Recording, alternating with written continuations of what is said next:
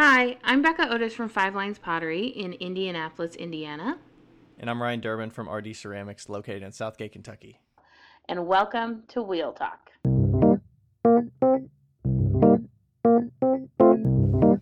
Hey guys, we've loved answering all of your questions so far. If you'd like to hear your question on the podcast, please send them to us on Instagram at Wheel Talk Podcast or by email to wheeltalkpodcast at gmail.com. Thanks. Hello. Hello! Hello. Hi, Ryan. Hi, Becca. It's been a while since we've chatted just the two of us. Just I know. the two of us. yes. Uh, how are you doing today? I'm doing all right. I uh, lifted a thousand pounds of clay into the vehicle and out of the vehicle, and um, Oh, that's always fun. I'm restocked. So it's it's taking up more room in my studio, and it makes me feel like my studio is super unorganized with all the clay bu- the the clay and then the glaze buckets just everywhere. It's like you can't even get to the wedging table. It's nuts. If my studio is that is like that, I won't even work. I just won't go in there. well, well, like my assistant's gonna be over tomorrow to prep clay, and I'm like, uh, we're just gonna put some boards on top of the wheels, and they can they can prep the clay right there on top of the wheels instead of Yeah. over at the wedging table, because yeah, let's not complicate it. right? So Yeah. yeah, I had a show this weekend. It's already Wednesday, but I had a show this past weekend. Um, we actually go? haven't chatted since I started doing shows, but I had the show on May 1st, which was my best show I've ever done, single day or two day. Yes, and I know what you made. I don't know if you want to say what I can you say made, it. I sold more than four thousand dollars worth of stuff in one day. Fuck yeah! And it, so this was the show, the Clay Alliance Spring Pottery Fair. We, so I'm the president of the Clay Alliance, and we were kind of on the fence about whether we were going to do the show on time or not do the show on time. COVID's a reality. All these other, not all these other, but a few other shows were canceling, and there was kind of questions about whether you could hold an event and what precautions to do. Um, because we had to cancel it last year, but we ended up doing it because it's completely volunteer run. Like it's members that step up to join the committee to plan it and everything. And I was basically like a co-chair of the event. So we had a group of you know six or seven of us that planned it and put it Yeah. on. So yeah, there was about thirty-five artists there. And I think the overwhelming result was like everybody was pleased with it that I heard from.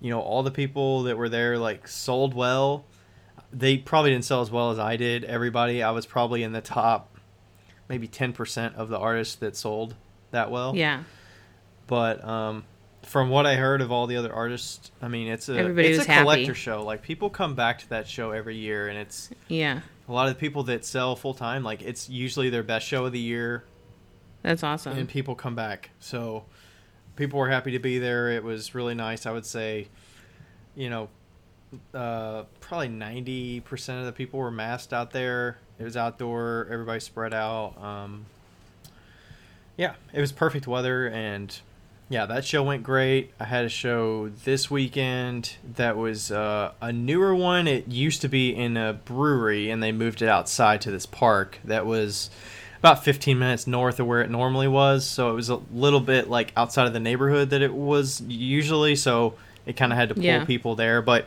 it was nice. It was great weather again, and I sold a little over 2,000 bucks there. So like, Shit, Ryan, you're gonna do so fucking good this year. I'm excited. I'm excited for be- you. It's gonna be good. So I've been uh, a lot of those sales were lower priced items, but like I sold 55 spoon rests at the Spring Pottery Fair.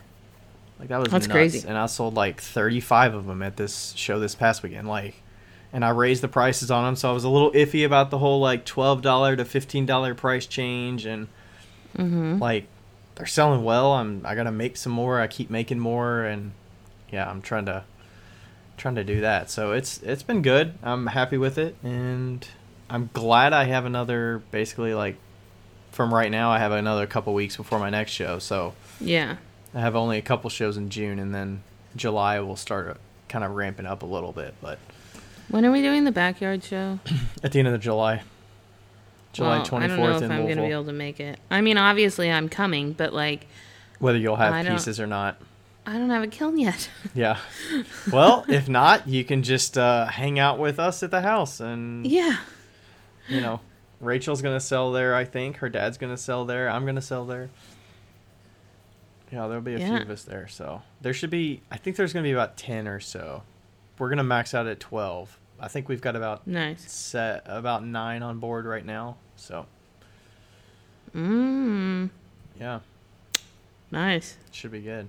So that's been my last couple weeks and pretty Cool. much it. So how about yourself? Um, uh, it's been okay. I've been. Ooh. Um, I've been okay. I um, I'm uh, let's see. I feel like nothing's really changed all that much. I got um. I started taking. This is not clay related at all, but I started taking uh, an antidepressant because it uh, might help with my fibromyalgia, and uh, fibromyalgia?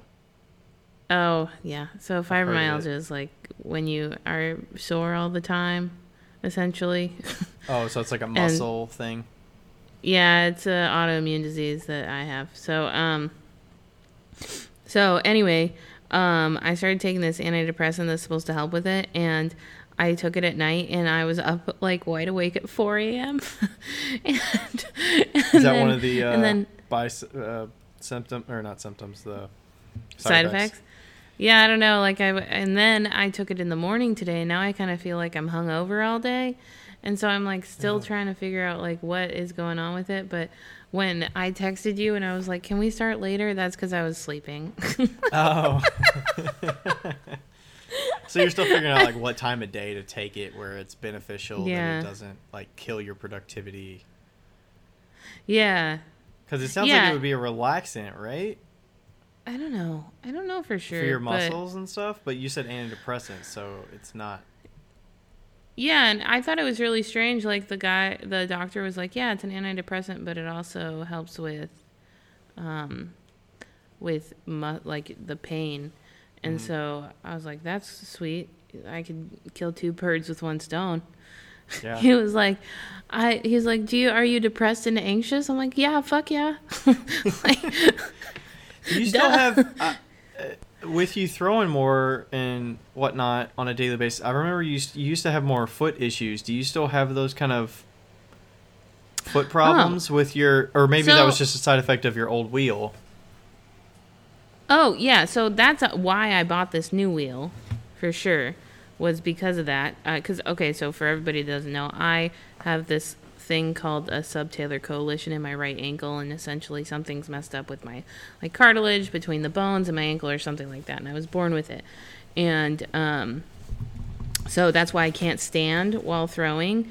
Uh, it's super duper painful, and um, anyway, yeah, it's it's it's been a lot better. I think that obviously I think that the environment change has been really good. I noticed that when it when it's going to start raining, my ankle starts swelling and like hurting more, so I'm Yeah. wondering if like because I was in Washington and it rains like every single day if that was an issue. Oh, that's interesting. like obviously humidity and like weather changes are known to like cause like bone and stuff issues like with soreness and stuff. But so i've just noticed that every time it rained my ankle started hurting. So i was like oh. And then um, you know i've been eating a lot better and i'm stopped eating gluten so that's helped with like inflammation and stuff so um, yeah so yeah it has been a lot better i haven't really had Okay. any issues at all I wasn't sure if that was Uh. because partially because of the like mechanical nature of your old wheel that you had to kind of keep Yeah, your foot stand like steady. I don't know if your new wheel can you take your foot off and it stays or Yeah, you can take your foot off in the states, and obviously, I mean, I leave it on there because I throw with so many variable speeds. But um, I think it's a little bit more ergonomical for my foot, so Okay. that's nice. yeah, that I threw on your old wheel one time at your studio, your new studio, and I was like, "This is weird." Yeah, it's fucking weird. It's weird. Yeah, it's um, uh, for everybody that doesn't know, my old wheel is a Soldner, which is the same as my new wheel, but it's got a wooden foot pedal that's connected to a bike chain that's connected to the motor. So it's But like it's a wooden. but it's not like static anywhere. It's not. It's not. It, it feels like it's like half halfway together. like it needs something to sit on the floor to keep it like at the certain angle, and you just put your foot on it to push it down and push it back. Like Yeah, it's like floating in the air. Yeah. And like the bottom of the board's on the floor. Yeah. So it's a little strange. I remember when I bought it, the lady was like, "You're gonna have to come here and look at this wheel before you put a put a hold on it." but um, but uh, yeah, I uh, oh anyway. Apart from that, on a side note, I have um. I started painting a little bit more, and uh, my friend Jen ordered a painting from me, and so I'm starting to do that, which is kind of fun. I had some issues with the uh, with the um, sealant today, so That'll be interesting. Before you finished it, or were you just doing it for fun and they saw it and were it's like, I want something like that. no, she commissioned it for her dad. I gotcha. Okay. Yeah. So, um, but yeah, I've been having some issues with that, which is really not great, but it's fine. It's whatever. And then on top of that, I've just I've gotten into a lot of um, what we're going to talk about today. Pretty much, I've Yeah. really gotten into um, finance and stuff in the last couple of weeks, and I've decided that I'm going to be a millionaire by the time that I'm 40. And That's how old are you right now? I'm 31. Is that a taboo I texted my dad, ask? and he said it's not going to be an issue. nice. There you go. I don't know. Have you like? Can you imagine getting a text like from your kid being like, "Hey, Dad, I want to be a millionaire by the time that I'm 40." How's that sound? He probably doesn't even know how old I am. And, Probably like, wait, are you 28 or? Oh, oh, 31. Ooh, all right. Uh, that's gonna be that's gonna be tough. somebody yesterday was like, "Well, you got two decades to go," and I was like, "I'm 31. I'm like, That's nine years." Jeez. Well, just because you're a millionaire doesn't mean you. That doesn't mean you make a million dollars as a salary every year. It's just you have a million No. dollars to your name. Yeah, but that's what I've decided, and I think it's a really, like, it's Hey, like a set your really goal scary, and figure out how to uh, what? work your. Set your goal and figure out a way to work towards it little by little, and Yeah. yeah, making, like- making the right decisions. How cool would that be if I became a millionaire and I made less than forty thousand dollars a year doing it? There you go. And documenting along I- the way of just like, I should probably start a I'm fucking doing. blog. what's that? I should probably start a blog. There you go.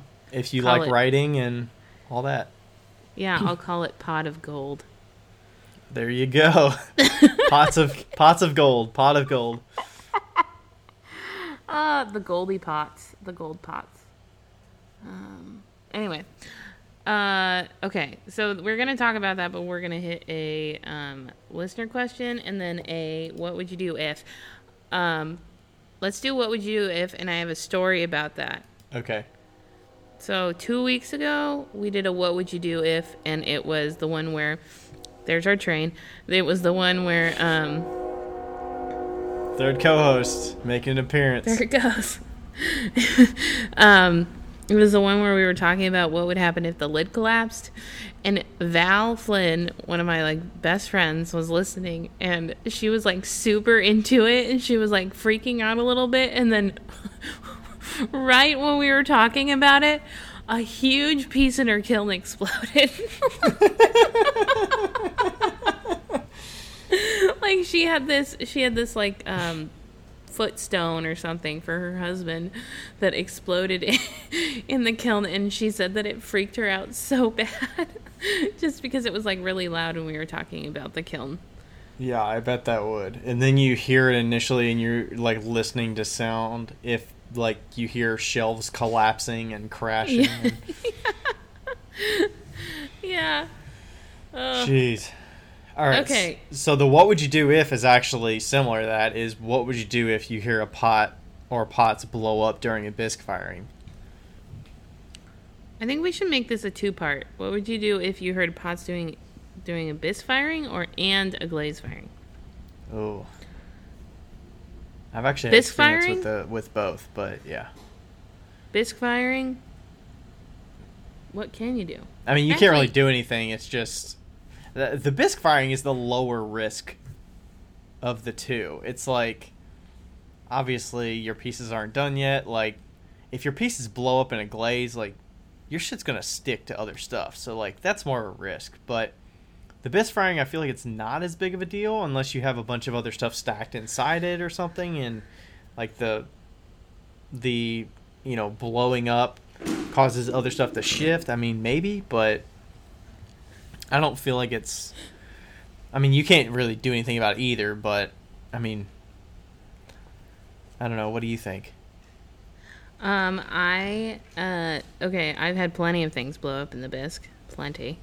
Uh, not in the last couple of years, but uh, you just let it be. Are there common opinion. forms that blow up that you've had? bigger ones or thicker thicker pieces like uh i was trying to push a bisque for a student once and it was like a really thick piece and it blew up in the bottom. Um but like How I thick are we talking, if- and how long did you have a hold on it for people to kind of get an idea? i probably had a hold on it for like an hour. Oh, Um, and, like, and it was in my little kiln. No like they needed it the next day. They were like Holy trying to push me to fire it the next day. And i was like i don't, I don't know. I'll try.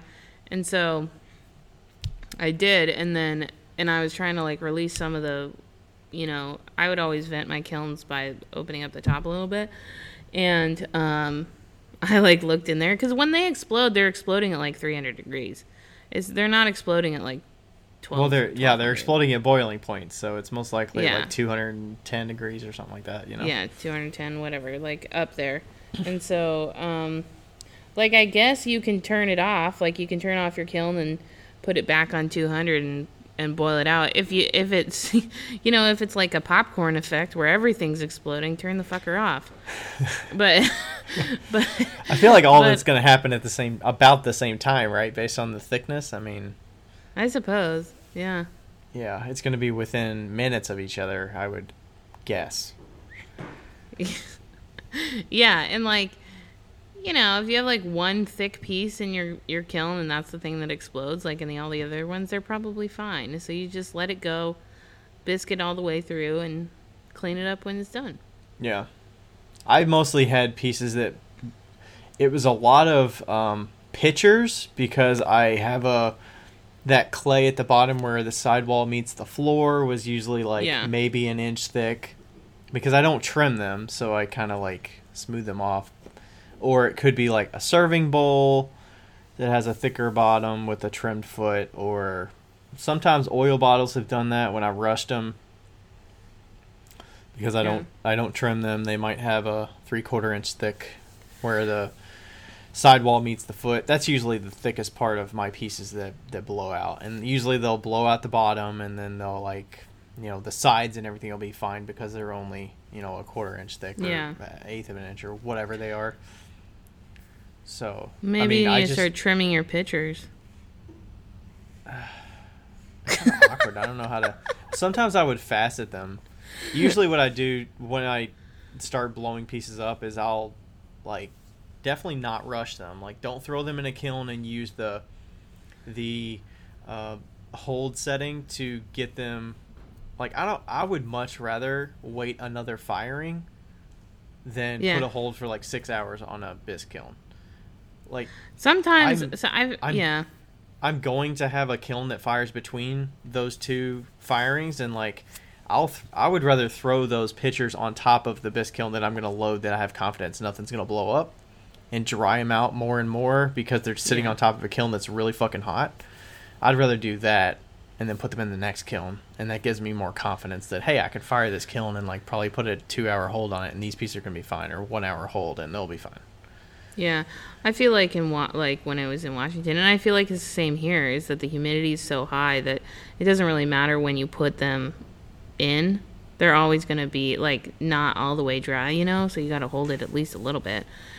Um, but I've always thrown my pieces pretty damn thin, so I've never held all that much. The only reason that there was like long holds was ever because of students. Yeah.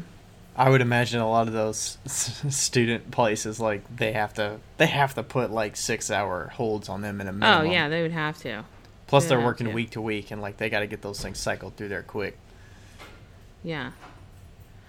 If if in a, if a pot, I've never had a pot explode in the glaze kiln. Well, I haven't I had feel a like that's- pot explode. Maybe if you're single firing, that would be an issue. Yes, if you were single firing, that would be an issue. You got to know what the hell you're doing for single firing, man. That stuff. I've single fired one thing before, and it was just a mug, I think. Because it was iffy. I was, the whole glazing part was like scary to me, but I just did like a single dip kind of thing. Like it wasn't that fancy. yeah, no, but- it's it freaks me out too. Like, um, but yeah, you have to biscuit first, and then you switch it over. Once you hit quartz inversion, then you go all the way up. yeah. So, but yeah, um, I think that if like, I feel like not not like what would you do if, but my reaction if I heard an explosion or like sh- shelves tumbling in a glaze kiln is I'd probably just sit on the floor. I would I would probably just like find a corner and sit on a floor and just be quiet for a while. Yeah. Well, I said at the beginning that I had that experience with a glaze kiln, but the thing that I had that blew up in a glaze kiln was a cone pack. I've had a cone pack Ugh. explode in a glaze kiln because I didn't because let you're that dry single enough. firing the the cone What? pack, yeah. yeah. So now I've learned make your cone packs before you really need them, like Yes. like a week before at a minimum, and then like Just make a bunch. Make like 30 of them. Yeah. Well, I make, you know, I make a bunch of them. I might have, make like 15 or 25 or something, but and then I get down and I only have like two left and I'm like, well, I need a third one because I put them at the m- bottom, middle, top. Yeah.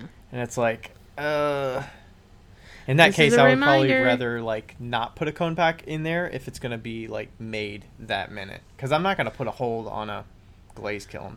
Have you ever gotten those? Um, I used to, you know, Those brick things that you can put Yeah. the cones in. Yeah, they're fucking great. Like I, um, I bought like four of them, and even because I That only would be put great. what That would be great. I need to get some of those. I was I you keep- should. I mean, they're like two dollars, and really, it saves you so much time. You just stick the cones in. The only thing that's a bummer, I would maybe put kiln wash on them or something. The only thing that's a bummer is that if you have a really like melted cone, it's hard to get it off. But um, I usually just put two cones in because I know right. Up, my my kilns are so consistent, so I didn't really need the like four. You know, if I was firing to five, I'd do five and six. Um, yeah. I've seen some but- people use soft brick, so they'll take like old brick that they use, chop it Yeah, up that's a into a little idea. square, and then cut out the little triangles for the cones and just use soft yeah, brick. you just you just got to make sure it's at like the right angle, you know. yeah. But but yeah, I mean like I feel like that you could even you could even make one a little bit bigger and fire it all the way and just continue to fire that one too and coat it with some kiln wash hmm or some alumina or Yeah, I mean. I would definitely use it to just reuse the same ones over and over if I could, Yeah. or at least have them as a backup, like in case I come into Yeah. that situation where I didn't make cone packs and I just wanted to throw one in there. Like Yeah. I really that's like one of those little like super low cost things that just makes your life so much easier. Is those little bricky things. Yeah, I don't know if the suppliers near me. Like if I went to Queen City Clay, I don't know that they have those. Yeah, like I was surprised to see them. Uh, like I was like, "Oh, what are these?" Yeah, I would like, totally hello. buy them if I saw them there, but it, it could be one of those where it's like on a shelf somewhere that I just don't see. Right. Like it should be right there by the cones. Like, hey, get some of these. Yeah, mine were right by the uh, posts. They were not by the cones. They were by the posts. So Yeah. Well, the cones are above the posts in there, so it's like right by each other Yeah. in the cone shelves and stuff. yeah, All right. Should we move on to the questions? we should move on. All right, we're 24. Um, all right, so this is kind of similar a little bit. So the first part is um, Alexia, Alexa Michelle Pottery. Uh, when do you recommend registering as a business, and do you have a separate bank account for your business? I don't know what they mean by registering as a business. Does that mean like, like taking your name, kind of thing, like federally, like registering your name? your business name? Is that kind of what they mean by that? I think so, yeah. I guess like it's different for states because apparently in Indiana you don't need a business license. Um, you just need a. I haven't looked totally into it because I haven't really done any business, but um, you just need a tax per license, like a tax license. Yeah. I think I that's the same in Kentucky. Like, does it, and it matters based on if you're sole proprietor and stuff like that too, I'm guessing, right? Yeah. So like in Washington, you have to get a business license pretty like your business license, you have to have it to get the tax license, so a, a reseller's permit. So, um I mean, I'm a big fan of just doing it right away. Honestly, that just means you have an FEIN number. Yeah, That's what you mean by your business license. Well, that's a federal number, UBI number. UBI number. Yeah. Um, I'm a big fan of doing it right away, but like if this is like a side hustle that you might not want to do and might want to do, then I would say maybe wait a little while. But if you're like full force balls to the walls, I would say do it now. What's Wh- what's Why are the you waiting? benefit of it when it's got like like what's it does it differ at all if your name is in the business name? Like, are you worried about claiming it so nobody else claims it, or No, you're worried about getting audited. okay? Like you don't want to be doing business Well, illegally. you're still. Are you trying to say like if you're not registered as a business, that means you're not paying taxes on the Right. income? Okay. Yeah. That's just saying that hey, I'm a business. I'm going to be paying income taxes Yeah. and sales tax and stuff like that. Sales tax and stuff like that. So Okay. Yeah, I would say do it immediately. And then um, also, my rule of thumb is when you start the business, you get a business account. They go hand in Definitely. hand. Business bank account is necessary when you own a business. And you do, and the thing is, like my bank account for the business is not considered like a business account. Mine is just a separate checking account Yeah. because Yeah. I- like I'm a sole proprietor, so it's like my name. It's got my names on the checks and stuff like that. Like, it's not uh, like you don't have to pay a monthly fee or a yearly fee for like a business banking account to say I am doing this for the business. Like, Right. it could just I- we just mean like separate account. Yeah, and like I don't know if I I'm pretty sure I've always had a regular business account. Um, I've gone like full tilt uh, business, uh, and it is it is a thing. Like it is a a process to get a business bank account. Like you have to have a letter from the Secretary of State. You have to have like all these weird things that I was like. Is that what's the difference between found- having it as a business account versus a, a consumer account? Like, is there? I assume there's legalities in there of like. I think it's like if you have an L, I I'm not I don't know, but this is my guess. I think it's that if you have like an LLC, it creates like a barrier for liability. Um, Right. Okay. Otherwise, my accounts are all considered my money. right, exactly. All of my Exactly. accounts. Yeah. So, um, but also, I have to tell you that when I went to do my business account, I was like trying to find all these letters, and you have to get like a letter from the Secretary of State, like stating that like you signed up as an LLC, blah blah blah, and I could not find that letter like anywhere, anywhere. Basically, And your acceptance letter of saying like you're Yeah, officially an yeah. LLC. Here's your certificate of authenticity. Right. And then I um or maybe I did find that letter, but then 2 years later, 2 years later, I found it in the pile that I had to shred. Oh no! And I had already asked for a second one cuz you can ask for a replacement. But I, I was like, "Oh, there it is." oh, that's that's right. I did it. I found it for my bank account, but then when I was applying for a loan, I had to find it again. And it was a shit show. I couldn't find it anywhere. that needs to be in your safe, your protective safe Mm-hmm. that you have all your important documents in. Right. In my case, a cardboard box. But Oh, I figure having this entire building catch on fire is highly unlikely. So it's all know it's okay. brick and stuff. it's brick and concrete and like the ceilings are wood, but yeah, it's all in the past anyway. Um, yeah. yeah. Okay. Do we want to stick to that one and we'll answer the other one later? I think the other one's probably a little bit more. Yes. Okay. All right. So thanks for that, Alexa, and we will move into what we're chatting about today.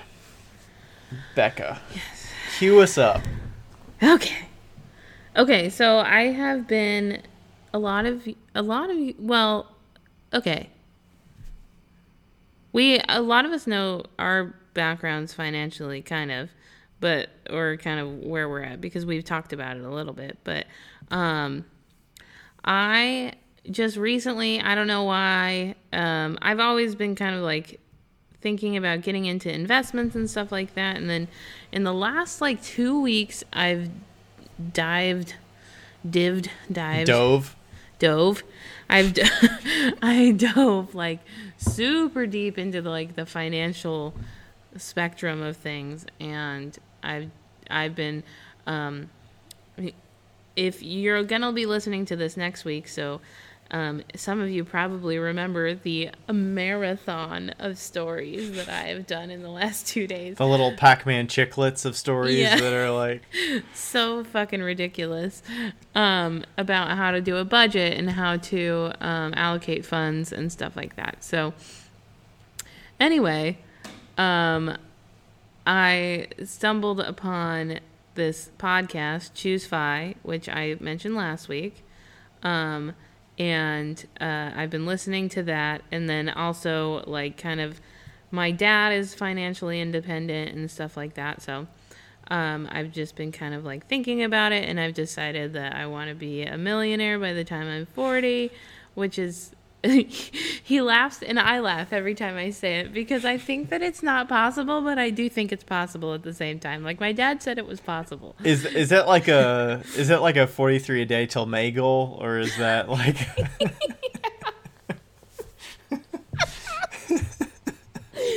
I know. Yeah, like, like, we're in like the in the, in relation to when you set that goal. Let's see, forty three a day till May. You set that in what February or and I January? I did it for like a month. Okay, so you said, but you said it in like January, and you made it like a month, and then you were like, "Oh, I'm not doing that anymore." I'm not doing that anymore. Yeah, yeah, it might be like that. We don't know. so it'll be like two years down the road, you'll be like, "Oh, I, I'm not doing that anymore." I'm not Or, doing I'm that. fucking It's killing it. I don't know. no, I don't know. I feel like um I feel like it's attainable, you know, with what I have. Uh maybe not. But, you know, I was I was I, I did the math and if I made um I just need to make 10,000 mugs at $100 a piece and I've made a million dollars. That's really what, what Would you say ten thousand? are you talking about at your production pottery rate, or are you talking about if you sell your personal work? No, if I sell 10,000 of my personal mugs,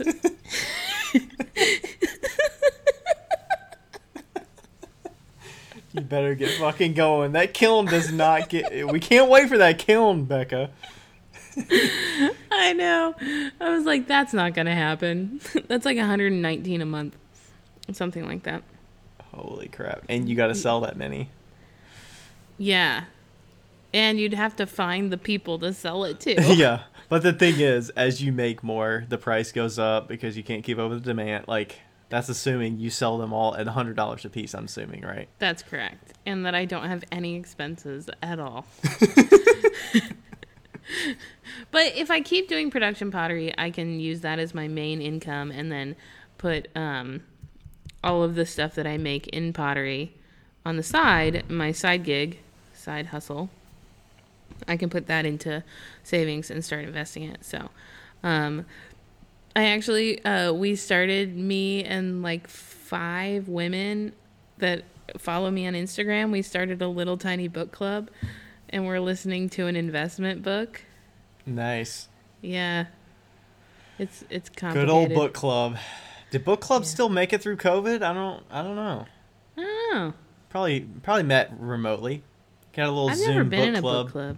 I haven't either. I hate books, but We're doing the audio book club. We're doing an audio book club. I can't even read those. you, you don't read them, Ryan. You listen. It's same thing. Same, same. so anyway, I was just thinking about how I think why this is like kind of like put a fire under my bones or whatever in my belly or what is the term? Fire uh, under light a fire under your ass. Oh, sure. Um, I think that the reason was because I listened to this one podcast and it was this guy and he was talking about how when he went to, he's a doctor and when he went to like medical school and stuff like that, he found out that like doctors just don't know anything about investing and they don't manage their money well because like they make all this money but they're in debt. You know, yeah, they probably have like five hundred thousand dollars of debt, and they're just Yeah, and like in school and stuff like that. And I was thinking about how like all of these podcasts um like even the one that I've been listening to, Choose Fi, it literally says in the tagline um like helping middle America like make money or whatever, you know?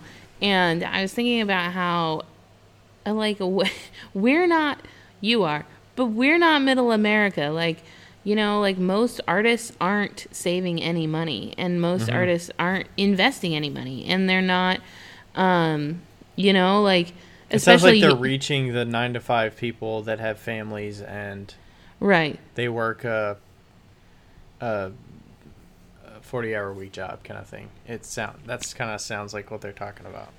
Right, and like you know, it's it's so we live such an unpredictable lifestyle as like an artist or a potter or what what have you, and it can be really hard to like save money and to um, invest and and like nobody knows how to do that unless you like Seek Really? it out and you have interest in it, right? yeah and so i've just been kind of like thinking about that and like just Is that Yeah. a?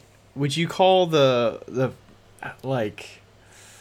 Is it partially that there's not enough money to act on that, and like like learning about investment is like a luxury i don't think so because you have the money to put toward that kind of stuff versus like I don't even have a thousand dollars of an emergency fund if I need it. I think that you can invest. I think that you can start to learn to invest with anything. Like I put ten dollars into Robinhood the other day, like just to see it what it would do. You know, you can start with anything, and and you can like that's an. I think that's a super valuable lesson to be learning. You know, like put your kids with like have your kids pick out penny stocks or something like that. Like there's things that you can do. Um, but also like yeah yeah that's another thing like an emergency fund like it scares me how many people don't have an emergency fund. And so i think that yeah it is a luxury until you have that you know? But but like you know andrew my best friend andrew he's like 22 i don't know how old he is. He's somewhere in there. But he puts his he starts inve- he's started investing because he's really interested in it. And he you know he doesn't have a lot of money into it. Like he'll be like i lost like $40 today. And i'm like i lost 500 how are you doing? Like you know like uh you know but it's still cool. Like he's still like seeing how it works and and reading articles and like doing stuff like that. And that's i think that that's what's important you know like $400 How, how do you like? I feel like a lot of the learnings is like kind of troubleshooting a little bit and like looking at actual numbers and like understanding what you're seeing and like like how do you know what a stock to buy or an inve- like an index fund like what do you look for like th- does, do those kind of things seem so like intricate that it's hard to understand that without talking to someone financial that like you probably don't want to spend the money to like consult with somebody that is a financial Yeah. advisor or something like does Yeah. that make it unattainable or like how do you know that reading a book about something like gives you confidence and understanding what you're actually doing and like looking at it Well, I don't. I don't. I mean, you you invest. How do you know? Like, you know more than I do. But um, I think that I don't know. I think that I think that you know, uh, reading books is a really good way to start. And I don't, th- and and you know, there's people out there like there's this, you know, um, like the Choose Fi podcast has a, a community, and you can like find Facebook groups about stuff like that, and I think that those are really good for learning. That group is specifically focused on being financially independent before you're like Is there a, a delineation? Like, what do they consider financially independent? Financially independent essentially means that you can leave your job and it doesn't hurt you financially. I Leave your job. Okay. So I thought it, uh, when I hear it, I kind of think of like You're you spend money without thinking like without without it hurting you. You spend money when you need to spend the money, and you don't have Yeah. to worry about it. Like your bills are paid for, you don't have to worry about it. Or if you're like if your tires go out on your car, like you can replace them because you don't have to worry about it because you have the money to spend on it when you need to and I mean if that was the case then I'm financially independent and I'm definitely not. So I suppose. it's about leaving your job. It sounds like it's more like retirement kind of. Mm. Yeah, so it's like um like we were talking about we had a little bit of a discussion beforehand, but we were talking about so the way that this system rolls out is that it's called financial it's called fire. It's a the fire movement, quote unquote. and and it stands for finance.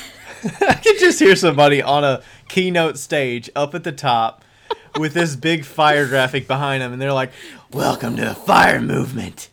Are you ready to get pumped up?" this is gonna be such So- a great weekend.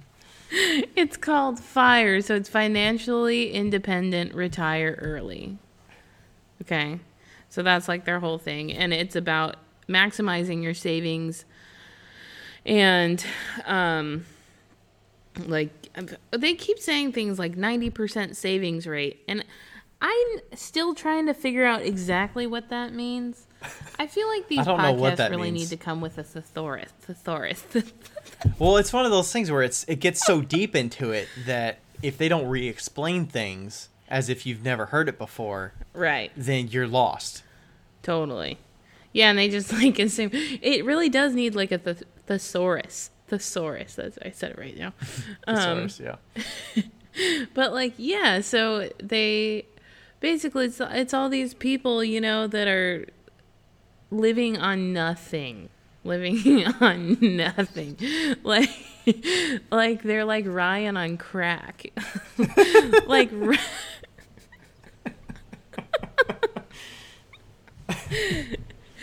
and so and i'm like not there. I'm not there because i'm still gonna buy art. Like i you know i'm like one of those people that's still gonna drop a grand on a painting and i'm fine with it.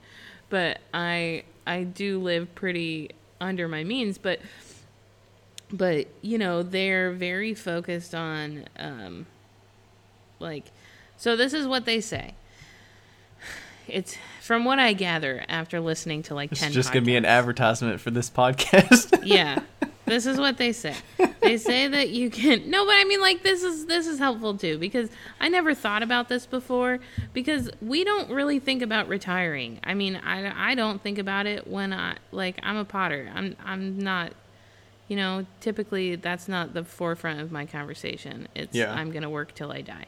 So um so in order to retire they they say that a good rule of thumb is to have to find out how much you need to live on in a year and multiply that by 25 so it's the rule of 25 or something like that.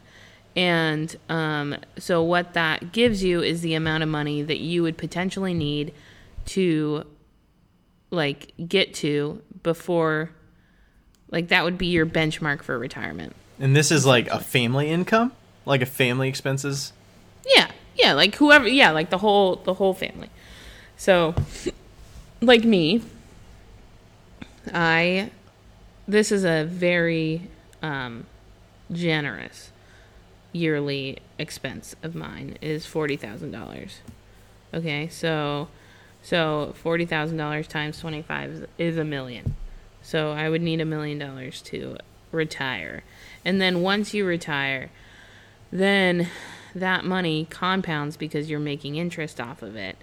And and it's not and like essentially these people that are retiring at like 30 and 40 or whatever and are have found fi um that sounds so terrible. That's part of the thing when I listen to them. I'm like, they're talking about shoot, like finding five. I'm like, oh god. It's a cult. Um anyway uh once they've you know gotten there then you know it's it's not necessarily means that you're going to stop working but that you could if you needed to if something happened. Um or if you want to go traveling you can. Like if you want to work half the year you can.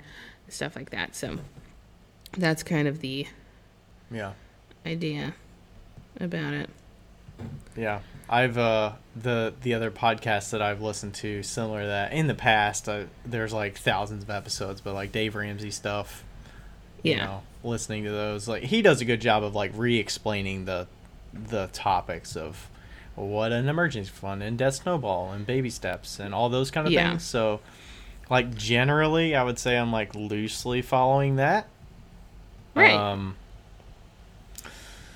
and you know, I like some of the principles. I'm not like completely like no credit cards or anything like that, but you know, I I like the the ideas of you know avoiding debt when you can. Like if I get another car, I would. l- I'm probably not gonna pay for it out of pocket, but I will put a big chunk toward it and pay that thing down quickly and um you know not like living under my means and not buying stupid shit when I you definitely don't buy stupid shit if there's anything that ryan doesn't do it's buy stupid shit like if I see an ad on something, I'll be like, "Fuck!" Like I do not get, I do not get swayed at all by ads. I'm like, "Fuck that!" I know what they're trying to do.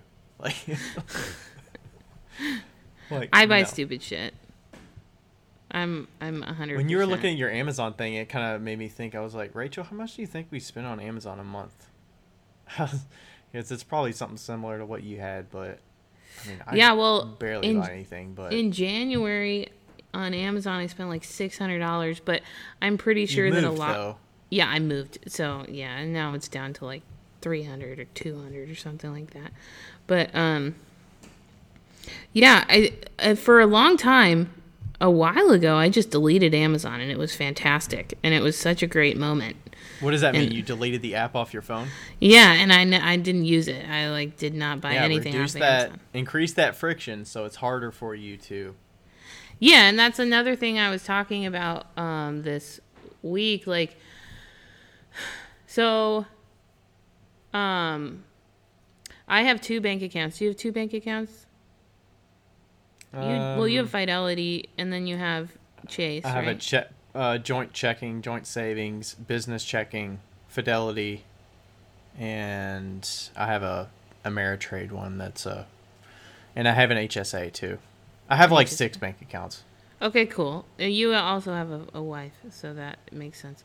I have Yeah. two because my savings account. Well, I guess I have I have two banks. So I have uh, one in Washington, and then I have Fidelity. And I was saying that um, you know we are t- I was talking this week about um, saving and stuff, and I think that it's so hard to save as an artist. But what makes it a little bit easier is that this my Fidelity account, like I forget the password, like, like I don't even know how to get to it on my computer. I only can get onto it on my phone because because it's, like, it auto logged in or something. yeah, and so like like I completely forget the password, and like I pretty much lock myself out of it probably once a quarter and have to call them and be like, "Can you please unlock me?" But um, it's like super inconvenient for me to get to, so Mm-hmm. it's a really ideal situation for me to save because I can transfer it into there and I don't have to look at it Automatically. automatically, but I can't get any, and it takes like 12 days for it to get anything out. Like if you transfer it to another bank, it takes like 10 days. And I'm like, I don't have that time, which is so fantastic because then I don't have to worry about it. It's like, yeah. I you mean, know- you shouldn't be moving money in and out of investment investment accounts, anyways. Like those should be for the long term. So. well, I have a checking account with Fidelity too. Oh, but I gotcha. Yeah. Yeah, like I have a checking and savings account. But um yeah, so I was thinking that I don't know. This is kind of like spitballing around all these different money ideas, but it's just been on my mind. We, I feel like we, I don't know, we as a community don't talk about actual money enough, and this whole idea of a starving artist is absolute bullshit. And like, you know, I've been lucky because I sold a house, so I got money from that.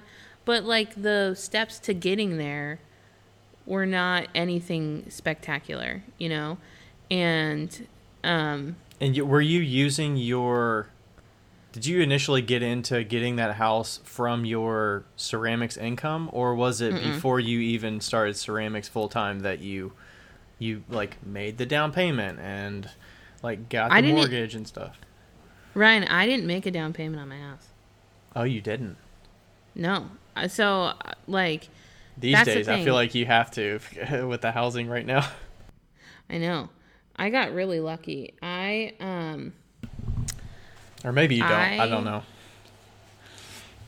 Well, so you know, when Obama was president, he brought in that um, first-time home buyer Mm-hmm. situation where you could get a home for with no down payment.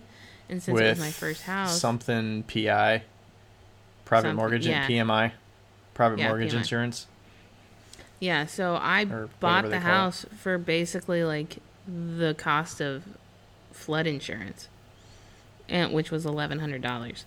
So, and I have really good credit, and so that helped. But um, yeah, so I like didn't buy the house with basically anything, and I got really lucky in that regard. But I was still making forty thousand dollars. That's how much I was making to get that house, and I probably shouldn't have bought the house. Like it probably wasn't even in my income like correct, Range. like range. Mhm. I think it was one hundred and fifty thousand dollars, and um, and then when I sold it, it was two sixty. I sold it for two sixty. So, um, but like I didn't put any money into it, and and like, you know, I I don't know. Does it feel like does it feel like to you that our society is so much about like saving, but there's no action involved? That's what I feel like. No action. What do you mean by action? Like, um, you know, so many people our age and younger um, still live at their parents' house, which I'm not going to get into that. But, like, you know, the reason is because they're saving for a house or they're saving to do this or they're saving to do that. But then, ten, like, nine out of ten times when I hear that, I don't see anything take place after. You know, it's. Um, Like, Like they're we say- saving for that end goal, but that end goal doesn't come as quickly as they like Yeah, it project it, never to, comes. or Yeah, it never comes, and we kind of like. I live my life in a way that you just have to do it. Like, if an opportunity arises, you you do it, and um. And what do you mean? You uh, do you mean you spend the money when an opportunity comes up? Is that what you're talking about when you're Kind of, but, like, deciding you whether know- to save or spend? yeah, like we, I just feel like, especially like with finances and stuff, everybody is so scared to do anything with money because it's you know money's precious and I, I don't know what I'm saying, but I don't know what you're saying. Are you saying people are more? I feel like we're training people to be consumers. I feel like saving is not sexy. People don't want to hear about how much money you're saving. Who gives a shit? Like, No, that's not saving sexy to say isn't I've got forty thousand dollars in the bank or whatever. It's like, good for you. It's, uh, you know, I feel like it's not sexy to say I saved. It's more sexy to show people like I've got these cool things that you can see outwardly. People Yeah. don't want to see your bank account. I feel like that's seen as like showing off or whatever. I yeah. don't know. Thank you for that. I feel like that's what we're trained more when we see other people and like social media propagates that and you know people want to share the cool stuff that they got and yeah, that's true.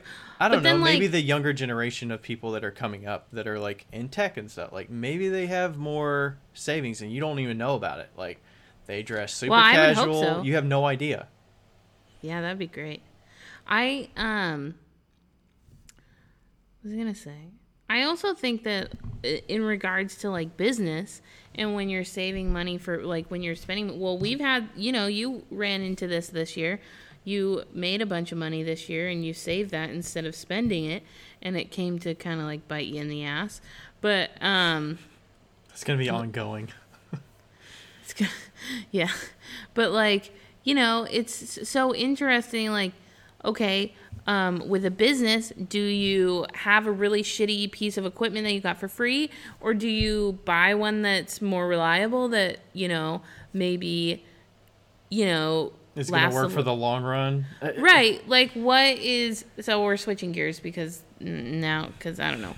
But um but like but like you know what's like what's the right direction to go if you want to be financially responsible and but like you know Yeah. I mean, I, I made that money. Like, I want to keep as much money as I can.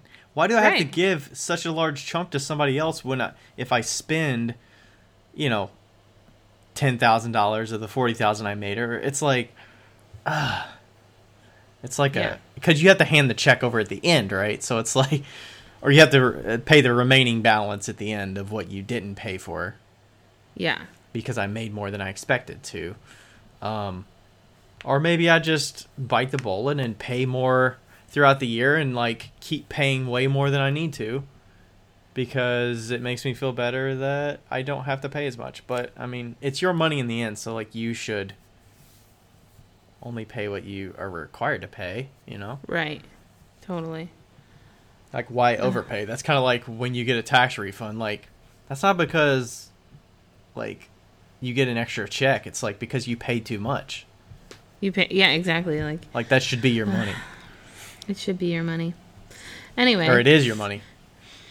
Yeah, but like, so what's the best route? Like, what's the best route for a business when you are starting off and when, like, when you're continuing to go? Like, is it good to buy a bunch of, like, you know, buy a bunch of stuff and go head it, like, head over heels into going, like, going into business? Or is it good to, like, walk your way up and get things as you go? Like, what's going to be the most. I'm the gonna- conservative. Walk your way up. Use things until you cannot use them anymore. Work within your means of what you have. Like if I'm running low on space, I'm not going to go out and buy a re- retail space and like get more room that I need and start getting a monthly rent that I have to pay 900 bucks for. Like you I'm think I'm pointing at you. I'm not I'm not pointing at you. I'm not pointing at you. I'm just saying. We all make mistakes, Ryan. We all make mistakes. I'm just saying I'm not gonna jump into a rent situation, like, Right. but also we're kind of coming to, like, is it gonna come to we have to like change homes, you know? Right. Like, what's the effort that goes into that? You know, how much money have I been saving by not having to pay rent somewhere because I'm in my home? Right. Um, but also the whole equipment thing. Um, yeah, I think I'm. Yeah, uh, you wouldn't say I was. I would, but I mean, I'm getting more comfortable like spending money where I need to, or like, I think you are. No, I've, I've, I've, I've seen that. or like just getting ahead of, of, um, you know, making sure that when I need to, I can drop a couple hundred dollars on bags for my shows when I need to, or like I just bought a bunch of clay when I wasn't completely out, but it's like I'm not gonna wait until I'm in desperate need for it because then something could happen of like, hey, that they're out of stock of clay, and then I'm gonna pay more for it, and I have to go drive two hours to go get it, or something like that. Like Yeah. I'm a planner in that aspect that I want to have stockpiled stuff that I'm ready to go with. Um, and that's kind of what I'm comfortable spending the money on because I know it's going to last me a while. Um, so that I'm not in a desperation situation when something Yeah. comes up. Yeah, I can understand that. Man, I look back at the all the stuff that I like the past 5 years, 6 years, and I think about how many times I I like got into debt and then got out of debt and then got back into debt and then got out of debt and then got back into debt. and like the yo-yo effect of like what was my business and then the like reality of the fact that if I hadn't made if I hadn't made the money from the house and paid off all that debt, I don't think that it would have been I don't think that I would have like, you would still be digging out of it. I would be. And I the business would be no What not what there. was the what was the decision making like? Why why did you make those jumps? Like once you got out of debt, I'm assuming this is business debt. Is that what you're talking about? Yeah, yeah, yeah, business debt. So like, why did you like, for instance, like the first one, was it a bunch of debt to like get the store open? Well, it started. Uh, we started like I started a long time ago in like 2014, and um, I was trying to. That's when I went full time, and I like just racked up credit card debt, and um, I am even though Business I, credit card debt? yeah, business credit card. That that's when I had a business credit card. Um, even though I now am really good at like saving and like being like pretty even keel and paying off my bills, um, it was a lot. Like it just got to a lot. Is it because you bought a bunch of stuff up front to get the business off the ground of buying equipment, buying clay, buying this or that that you needed to front load and then the selling of pots was going to pay that down and you just never so. caught up? Yeah, I think so. And like you know, I bought my wheel and that was eight hundred dollars. And then you have to buy glaze material and then you have to buy clay, and it just like adds. It adds up. It really adds up. And then, and then I was also I also had a house. I think I had roommates that were paying the rent. I remember sitting. I remember sitting at my desk, and I called my mom and I was like, "Mom," and I was doing my budget, and I was like, "Mom." I have I have nothing I can give up. There is nothing here that I can give up. Do you mean like, like, selling stuff off to make up money to pay your debt down? Is that what you mean? no, like like I had put my budget to the bare minimum that it could be. I think Oh. I even had it like I gotcha. I had I think I said the other day it was like a hundred dollars for food, but I think it was actually like seventy five dollars a month for food. And Holy crap. like I was at bare I was like eating meat and potatoes bare minimum. And um and I don't know, it's just so fucking hard to get out of debt. I just remember sitting there and just thinking like I can't give up anything. Like I can't I have nothing. Your budget can't be any tighter. It could not Yeah. be any tighter. Like I gave up going out of out to eat. I gave up like I never really drank coffee anyway, but like I don't, you know, nothing like that. And then and then I had ten thousand dollars in debt that I was trying to pay down. You know, and like that's really fucking hard when you're like trying to do that and you're like at the bare bones and you make like literally no money. Plus, Uh, you feel like you're see- working as hard as you possibly can. I'm sure you were working crazy like hours making pots Yeah. and stuff, and it's like, what can I do to get this number smaller? Because it's like, do I even have enough to make my budget and pay everything that I have? And it's like, like what else can I do? Like, what Yeah, do I have that I can sell off or something, or like, Right, I- like do you know what I started doing and it was a pure Gary V moment. So perfect. I started oh going gosh, you're hustling. You're you're probably was buying hustling. cheap and selling high. Yeah, I was hustling. Like I was going to Goodwill on um, Mondays and getting all the shit for like what is like a dollar sixty nine or something. Like all the red tags. The, so Goodwill every Monday they put all of the tags that were from the week before.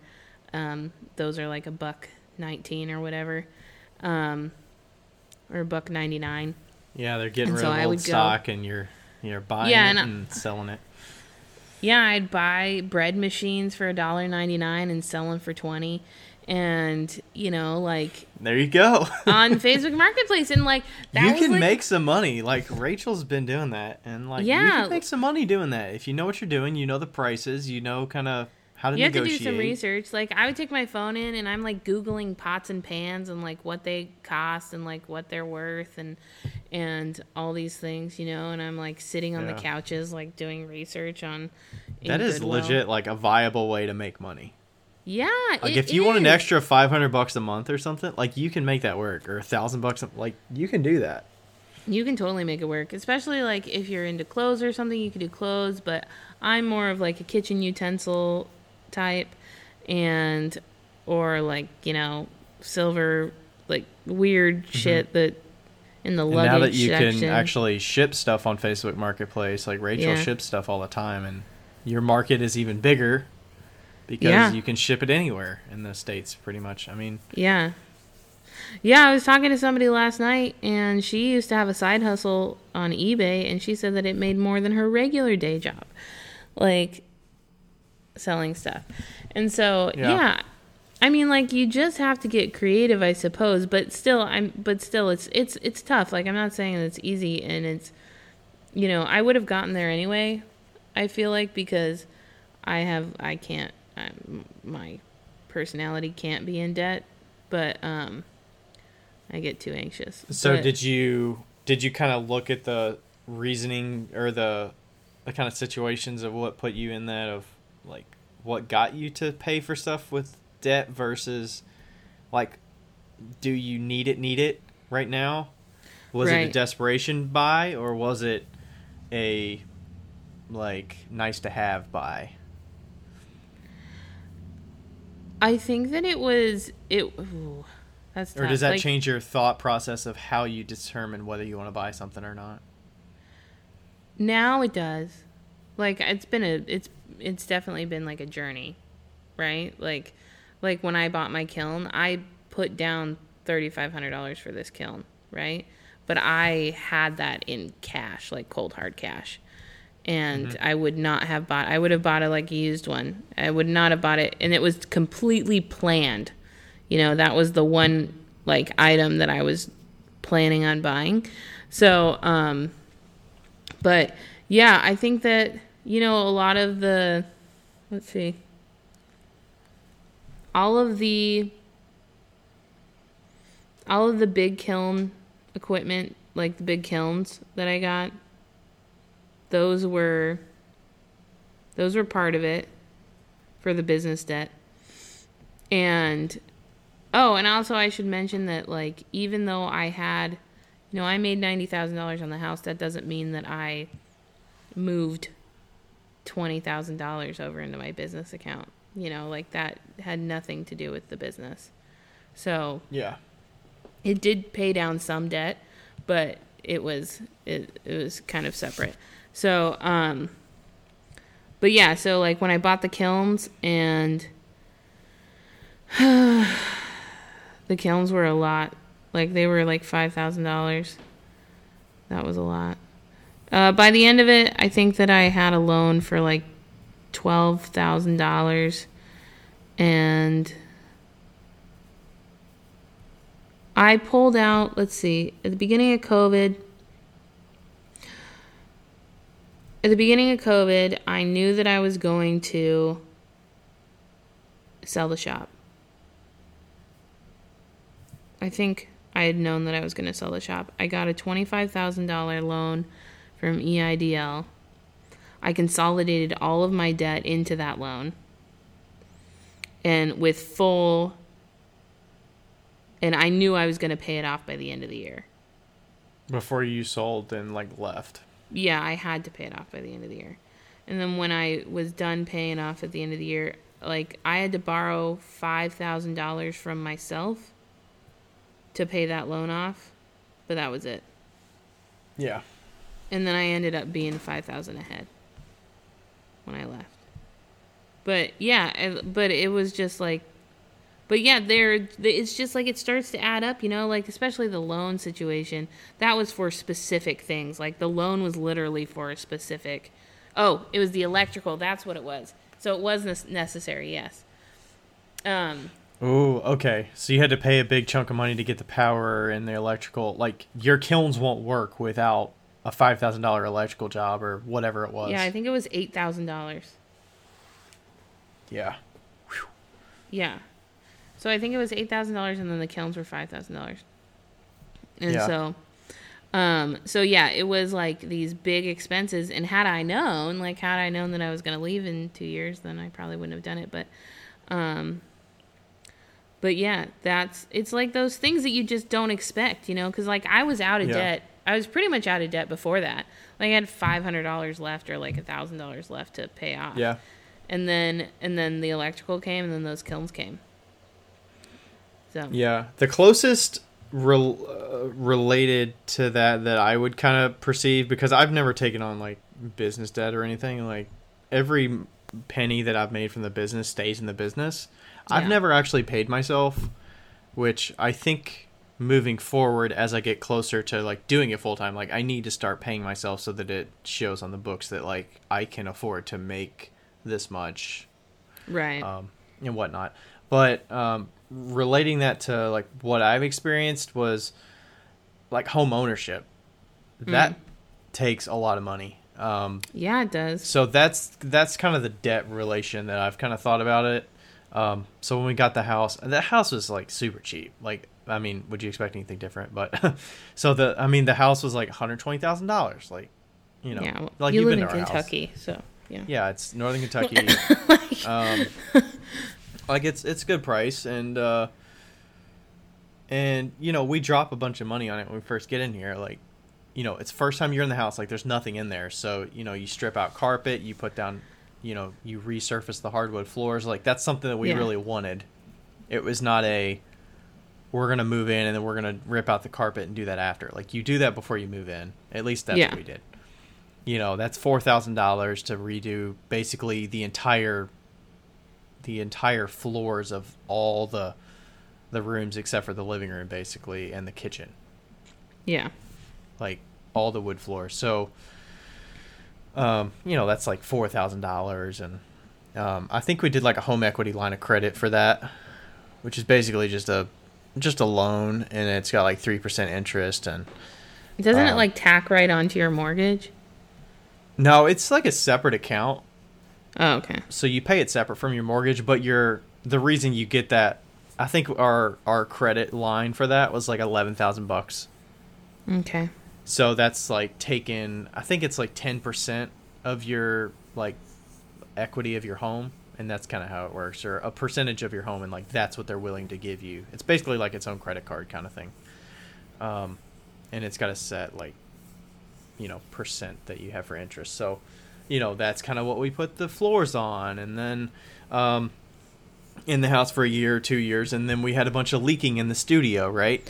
Right. It's an older house. Uh, the the inside of the studio is like not waterproofed, but it's also my studio, so like it needs to be something where I don't have a bunch of water filling up and like not flooding. It has a drain, but like a bunch of water in the floor in my studio. Yeah. And uh, you know, you get that work done, like that's ten thousand dollars. So like that went to the home equity. like Yeah, and I know it's just like it is. Owning a house is just like starting a business. It's the basically the same thing. You just have to decide where that money is going and what you want to allocate like the funds to. And it's like, what is a necessity? What's a nice to have? We obviously have those. Well, not obviously, but we have those conversations, Rachel and I, a lot of what should we spend our money on? What should we spend our money on? What can you live with? What can't you live with? yeah. So that's kind of what I relate a lot of the business debt talk to. You know, we, you know, we got like a nice to have in the back of we just got like a French drain put back there and helps with the drainage of our house because we're reducing the amount of water that's coming onto the deck and And they're on hitting the house and yeah, Yeah. um so like we did the waterproofing inside but we also did the french drain outside but we're also going to do like a deck on the back so we're going to spend a bunch of money there and Yeah. you know this time when we had that french drain put in like we could drop $5000 out of our bank account and pay for it out of pocket we didn't Yeah. have to take a loan out we didn't have to you know that's part of the money like we're saving and it's like we can hand over that money we also know that's going to add equity to the home and it's going to Yeah. help the home i mean with the business like i mean you have those assets of like the kilns and stuff so they do have value They do and have value sell- and, and selling that off is is helping you pay down that that debt but it doesn't have 100% of what you bought it for kind of thing it like Yeah. depreciates and all that so I think about the studio and I think about like how you know, if it had been a studio that was just mine, like my studio, it would be so different as opposed to like having a studio that other people walk into. You know, because like at that point you're like, "Oh, I have to you know, we did it really, we did it really uh, like cheap comparatively. Like we started it with ten thousand dollars. Like I got a ten thousand dollar loan from my parents. Uh, can I tell a funny story? No, Really no quick. funny stories here. Okay, so Yes, funny story. I got a ten thousand dollars. I'm gonna preface this with my dad is the sweetest person alive. Okay, I got a ten thousand dollar loan from my parents. I had to do a business plan. I had to like tell them what I was gonna do, all the things. But I knew that I wasn't gonna be able to get a loan from the, uh, a bank because I'm not an idiot and I made no money. Um, so, so anyway, I got it from my parents. And when I talked to my dad, we agreed, me and him both agreed that it would be a 5% interest on $10,000. And um, that was my assumption for like the whole term of this loan almost. Okay. So then um, that was in 2017, end of 2017. Then I sold the house in 2018, so about a year had gone by. I paid the loan every single month, all the things, and um, and I'm talking to my mom on the phone, and I was like, and I was like, I want to pay down this that loan, and she's like, No, don't pay down the loan from us. Like, she didn't want me to pay down the loan because she thought there was no interest on the loan. And so she's like, "No, don't pay down the loan." And I was like, "Well, it's 5% interest. I want to pay it down." And she I could i could hear my mother looking at my father with like the wrath. She of- was like, "You made your daughter pay interest on this thing."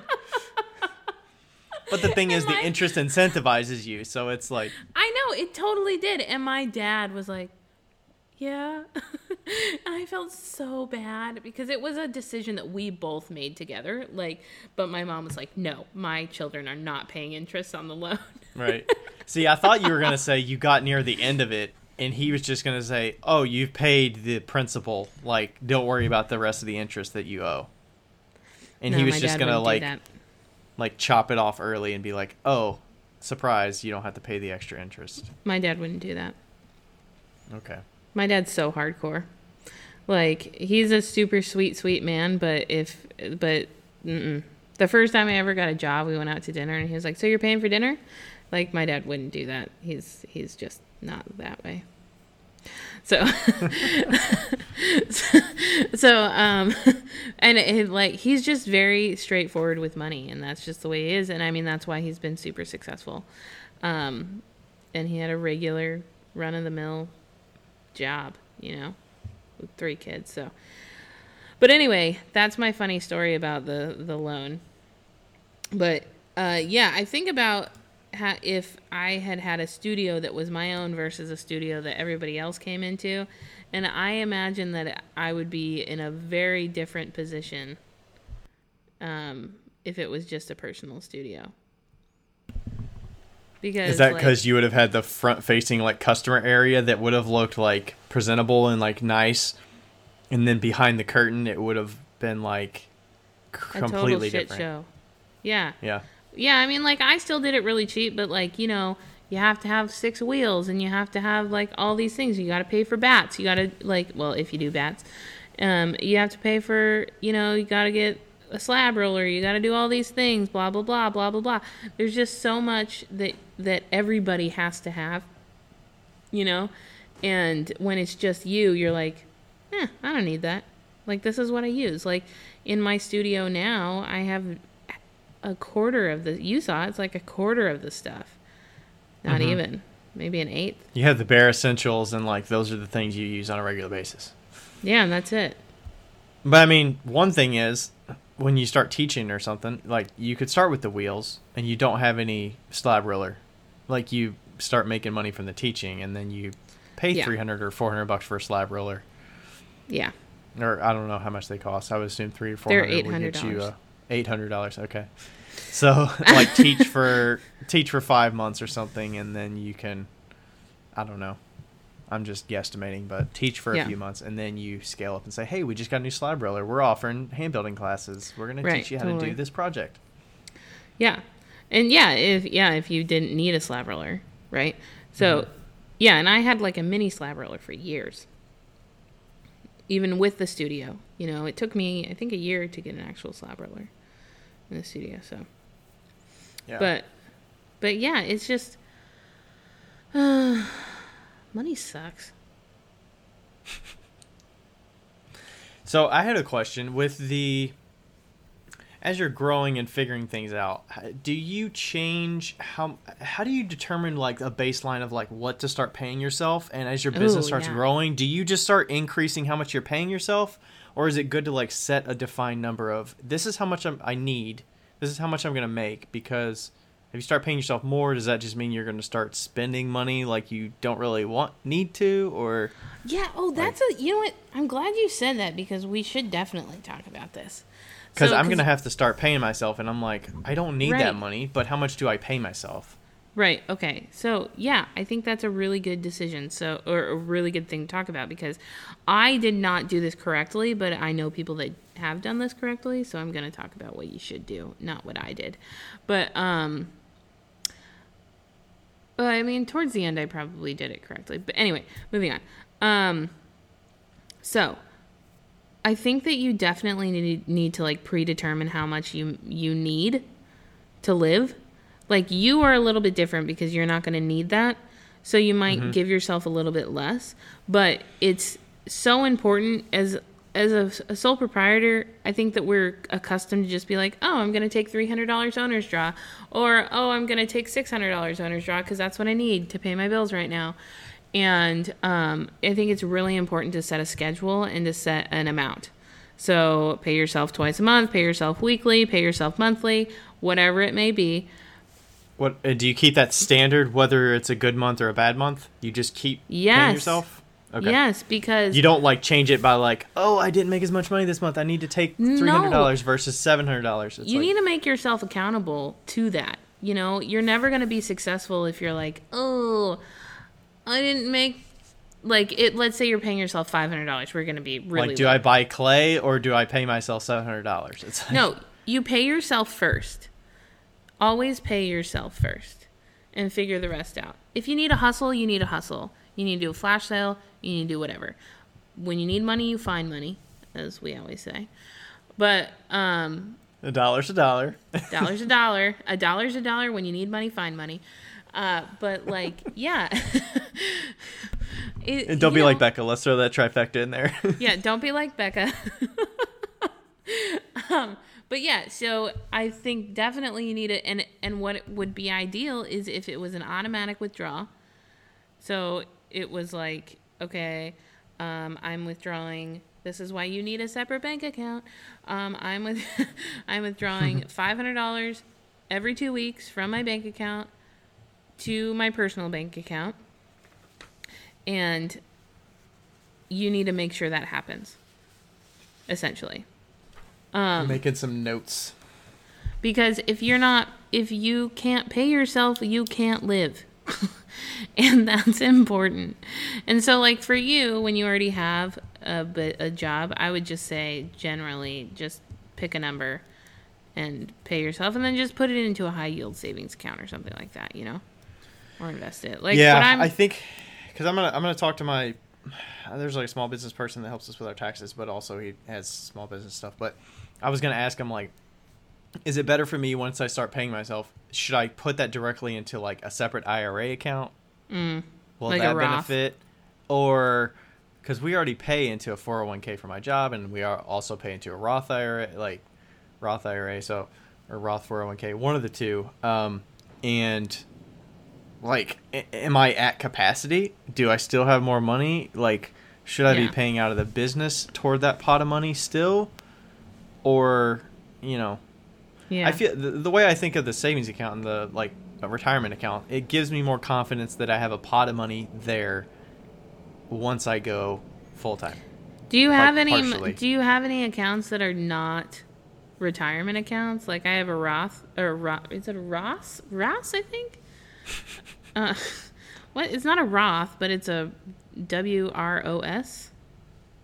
I want to say. W R O S. I'm looking it up right now. I mean, I have a Um, savings account. Accounts. Joint. It is Ross.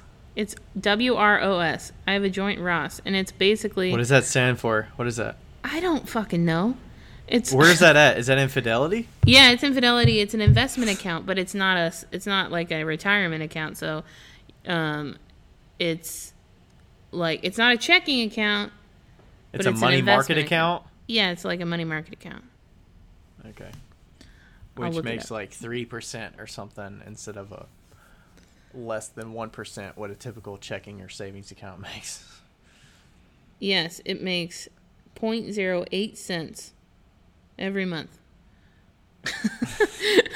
well, that's gonna vary based on what your your pot of money is in there, but yeah. But it's reinvesting that. So at my interest earned was eight cents, and then it reinvested that eight cents. It's like a dividend. You got an eight cent dividend. this account has fifteen thousand dollars in it, and um, Okay. so it doesn't have like a ton like I mean it has a lot of money, but it doesn't have like a ton of money into it, and that's why it's eight cents. Um, anyway, yeah, Yeah. so like you could do one of those where it's like a, a little bit higher interest earning, and then invest the money, and then that way you're still growing money, and you could still take it out without any penalty. That is Yeah. something I- too because I think know- the paying myself just gives me it gives me like peace of mind. Like it, it's starting to pay myself back for the work that I've done thus far. Yeah. Like I feel like I need to reward myself a little bit, yeah, and I think that and it putting just it gives into me an account confidence like that it's it's okay to take money out. Yeah, and I think that putting it into account like that where you can take it out and you can like enjoy it if you needed to or if you wanted to is a good idea because you know if you're putting it into an IRA it's kind of stuck there. And you can't really do anything with that. So like why not have some that like is hey, me and Rachel want to go on a vacation and we're going to use this money, you know? That might be a good idea. Yeah. We just pay out of the savings account for that. We just kind of are like, hey, we got that pot of money. Like it's not, it's dropping the bucket from that pot to Yeah. go on Well, yeah, but I mean like, you know, trip. This is It's like just an- another savings account. Yeah. Um, what was I gonna say? Uh, okay. I mean, the way I save money, I would just build these pots of money that just keep growing, and I don't ever spend it. That's I know because you're a like. I would never spend it. You're a saver, and we're all jealous of you for that. I am not naturally a saver. Um, I'm looking up the Ross meaning. Ross. Well, the, what it means in Nebraska is with rights of super sur, survivorship. with Those rights are- of survivorship. That sounds like a. that sounds like a. What do you call that? A will or something? with rights of survivorship. Um. Yeah, No but idea. definitely you need to start paying yourself first. Oh my god, it really does mean with rights of survivorship. What the fuck does that mean? I don't know. So you pick a number. Is that? I feel like it's harder when you're in a, when you're in a family of like, how much do I need to, to make up for? How much can I will it? Because because it's flexible. Like you choose what you want to take out. Yeah.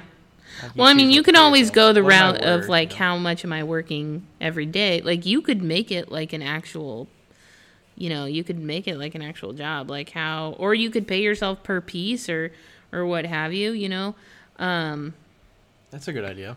that's an interesting way to do it. If you paid yourself per piece, when, but personally, like, um, I'd probably do it hourly. Like hourly might be good.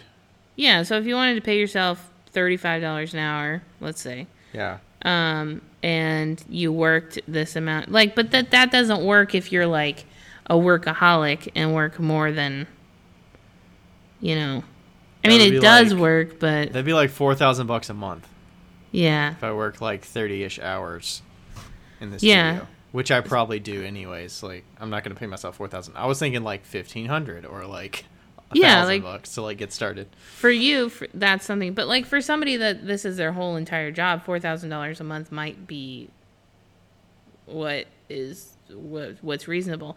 And at that point, that means you probably need to be making about six thousand dollars a month in your business. And uh, Terry or not Terry, uh, Larry Bruning always said he was like, when you have to start feeding the kids, you figure out how to make the money. You know, like he Yeah. basically you're not a lot of times you're not motivated enough until you have some like until you have to put food on the table and um but i do think I mean, that, the industry we're in, it's, it's flexible. It can ebb and flow. Like, there's ways that you can, like, at the end of the day, saying, like, I can't make that work. Like, okay, what's reasonable? Like, what what is within reach? What can we do to make up the difference? You know, yeah otherwise, it sounds like you're outside of your, like, you're living outside of your means. yeah do you want to know what a joint ross is i found it Sure. What is it? Okay, with this being said, I remember I opened this up with my mom. So, like many, many moons ago, I opened it up with my mom. So, joint Ross is a type of ownership that can be used for real estate, checking, savings, mutual fund, and brokerage fund accounts. All tenants have an equal right to the account's assets and are afforded survivorship rights in the event of the death of the another account holder. The concept also applies to real estate property. So you kind of equally own the account. Right. But my mom hasn't been in my bank account for years, so even though I still get a checking card for her. I think yeah, I think I was like, I think I got a side credit card from my parents that I would have just in case of emergencies, kind of thing. It's like, Mm-hmm. but like I was like, you know, I wasn't side by side with it. It probably wasn't that way. It was probably Yeah, like this is like-. Yeah, this thing. is side by side, and the only reason she did that because I would transfer money to her, and it was just easier that way. Um, yeah, But yes, that's what a joint Ross is. But yeah, I think that I mean that's that's tough to decide, but I think that uh, especially if this is your sole job, you need to be looking at your expenses, adding up your expenses, what that means, and then you know positioning your pay around your expenses and then adding in some savings like if you want to do charity if you want to definitely if you have enough put in enough like even if it's $50 to an ira that's better than nothing you know um yeah. like I mean, it's gonna grow. So the thing is, you put it there. You're not gonna touch it. yeah you know, you know, fifty dollars a little bit at a time is going to grow to a thousand dollars, and like keep putting money in there, it's going to grow, and you're not going to Yeah. touch it for years, like decades. Starting early, I feel like is, you know, I got into that habit when I started working, like period. You know, when I first got my first full time job, like you put a bunch of money in there. If you don't need that money, why let it grow into an account that's going to make like 0.01% of interest? Put it into account like if it just makes you feel good to see that savings account grow, like all right, but like put it in something that's going to grow over time. Like put more money in your in your retirement if you can. how much interest does a retirement account grow It Like depends how- on what funds you put it in, but I mean I have it in different mutual funds or okay like um, you but yeah so you it depends on what they their growth rate is but um i feel like dave ramsey always says every if you have it in good invested mutual funds every seven, years it'll double Okay. Um. Okay. So with that being said, the reason I asked i that feel like seven percent is like if a you're- good yeah, if you're putting in money to an IRA, if you just leave it there, it's gonna stay the same. You do have to like invest it.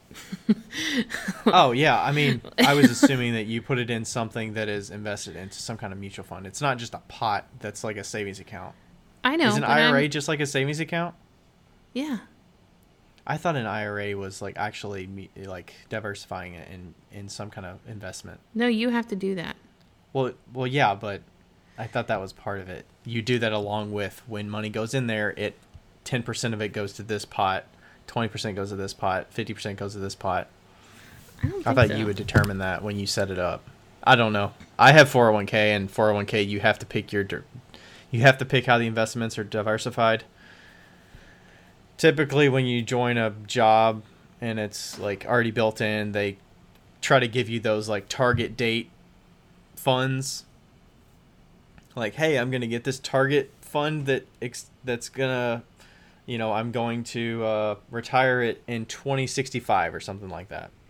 That's kind Yeah. of the, what they'll start you at. But those returns are lower. Like they're usually like five percent or something. But if you put it in the right funds that are better, like right now, I have them mixed between um, large cap, small cap, um, international, and what's the other one? Uh, mixed or uh, blend or something like that. So it's like four different ones, and I figured this percentage out with my, um, with my mom and their her investment firm or whatever. The thing you'll look at is like what are the fees? So like are the fees low of like management fees? Um, usually if you pick like a Vanguard account or something, like the fees are going to be super low. It's like point, it's like one percent or point something Yeah. percent, versus like a three percent fee of like they manage it and they take more money out of it because they're like spending more time managing it and it's potentially going to get more returns, but you're paying more in fees. Yeah. See, this is So the you, stuff like, that I'm out- like learning. Like I don't know like any of this stuff. Like I'm Yeah. I just kind of I'm just threw myself into the investment stuff just I, my dad was like buy fidelity this. And I was like, okay. Yeah. So I feel so like I I'm guess I know more than I think I do. I think you do too. That's why I was saying, yeah. So like I I just kind of like pick things out and I do a little bit of research, but that's why I'm reading this book about investing and like and trying to really get a better understanding of it. But yeah, like I didn't know any of that. What you just said. I don't even know the- what a low cap is. So What what? what low cap, Low cap- high cap? Low cap, mid cap. So like large cap would be like humongous businesses. Think of like Ah, Amazon, okay, Google, like big cap, huge businesses, million dollar, billion dollar businesses. That's kind of what large cap means. It's like it's a mutual fund that has a bunch of different big businesses in it. That's Mm-hmm. kind of what it means by like large cap. Mid cap would be like medium sized businesses. Small cap would be like smaller businesses that are public but they happen to be smaller. And like by small, it could be like 500 employees or less or something like that. Right. Um, 500 employees or less. I don't know if that sounded like I said five, but um, and then international is like investing in international companies that Yeah. you don't want it all U.S. based because what if the U.S. dollar like drops a, a ton? Then all Yeah. of your funds are in the U.S. and it's relying on the U.S. to be killing it on the stock market. But if it all drops, then all your funds are gonna drop. So you have some international ones, and then I think the other one's a blend of like it's a blend of mixed or or maybe it's like growth or something like that or I can't remember, but it's a fourth one. I can't remember what it is, but they kind of figured out the percentages of like you know 30% to this 20% to that 10% here and like 40% here or whatever the numbers are Yeah, that's an and that's what i did Yeah. Okay. Vanguard's like an index fund, right? vanguard is just um that's a i think vanguard is similar to like a fidelity but it's like a Yeah, yeah, yeah, yeah, yeah. And but they- there's a bunch of funds that are in the Vanguard like name, and Yeah, yeah, usually yeah. those are lower fee funds that you can Yeah. buy. And the reason you buy an index fund is versus a small a single stock is like you're investing in a lot of different companies there. Right. There's less risk investing in that because you're betting on the you know, it could be an industry one like technology index fund or mutual fund or whatever. Like you're you're betting on all of these companies as a whole on average being in a good state versus like what's the risk of an entire industry going down versus like Apple as a solo stock going completely down, you know? right. It's just less risk. Well, I'll tell you what. Um, just on a side note, the market was fucking terrible today. Um, I did look at it today. It was uh, lower. Yes. I lost eight hundred dollars. but also, you know, it's for the long. It's for the long term anyway. Yeah. It goes up. I guess the one the one beneficial thing when I do look at look at what to buy I'll generally look at the five to ten year thing. Like, what's the Yeah. growth percentage over five to ten years, not one to three years. Like, I'm Right. investing in this thing for a long time, so you know, I never sell a stock that's short term. It has to be at least a year old before I sell it, and most likely I won't sell it. Yeah. I mean, I'm a Uh, saver, so I'm gonna save it. But I was listening to uh, when I was listening to this this white coat investor that tells all these doctors how to do the stock market. He was saying that he has like a plan. He has like a, a investment plan that he does, and um, part of that is that like they have to make if they're gonna sell something or whatever. It's it's um, got to be like three months out. They have to they want to sit on it for three months and decide what they're gonna do. Um, and I you thought mean they own it for at least three months, or they they like think about selling it, and then they're like, okay, let's wait another three months. Within this three month window, yeah, yeah, I think so. Yeah, I'm gonna Um, watch it. Yeah, exactly. Like watch it and, and stuff. So I thought that was good. Like to make a plan that was like you know like a written out plan that's like okay we're not gonna do this if so, if it drops below this we're gonna sell if it doesn't you know or whatever you know different Yeah. rules essentially for that. But yeah, um that side tangent was to say that you should definitely be putting your money into an IRA and start investing now even if it's $50 a month. And everybody can afford $50 a month. That's what I've decided. $50 is a good a good amount. If you Fifty dollars, get it in there. Forget about it. and do it at the beginning do- of the month. Because it's gonna do its work. Yeah. Yeah, if you do it at the beginning of the month, then it's already gone, and you'll have to figure out the rest. Um, not everybody. Okay, I realize that not everybody has fifty dollars extra a month. Most people do. They just don't know where where it is. They're like, oh, I don't have fifty dollars a month. I went to Starbucks yesterday. So yeah, you can't go back and return that Starbucks and unbuy the thing you just bought off Amazon for twelve dollars. Like, yeah. So I mean, you I can't mean, return it, but But trust me, I've been there. I've been to the point where I did not have the fifty dollars extra a month. I've eaten only hard boiled eggs for a while, so I get it. Um, but yeah, if you can get to that point, it, just fifty bucks. That's it, fifty bucks. Yeah. I feel like we should wind down. I don't know if this really had any like plot to it, but oh, there was a really there was a really iffy part right in the middle. when the internet cut out, or just when we were talking? No, just when we were talking, I was like, I don't know what I'm actually fucking talking about. Here we are. and that was when you were like, Well, I, don't understand to, I was what you're saying. ask questions back to understand what you're talking about, so we can give some clarity. Because if I can't understand what the fuck you're talking about, I don't know if they're gonna understand what the fuck you're talking about. I apologize for that whole five minutes of conversation. Oh. I feel like every every end of the episode, I'm apologizing for something. Well, that's why I try to ask the right questions to tease out what and get more, um, get more things out of you that maybe I would typically over explain, but I like to tease out some more. yeah, we really do need to get Trip onto the podcast. Yes, we uh we need to make a visit to Louisville together, and figure out a time. He's And not, we need to clean. we should just do it on Skype. We could do it on Skype. I Maybe mean that that makes the timing flex more flexible, obviously. Yeah, and then he can't bail on us. Yeah. I mean, he could. I could bail on us too. We would have to do it earlier though. It'd probably have to be like 7 p.m. kind of thing or something, but Yeah, we'll figure it out. Anyway, um, yeah. Do you have any last thoughts on uh, money? No. I mean, we talked about this a little bit offline, but some of the I'm reluctant to talk about some things because I don't want to come across I don't want to talk about the personal stuff because I'm in a position where it's like I don't want to seem like I'm gloating or bragging, Right.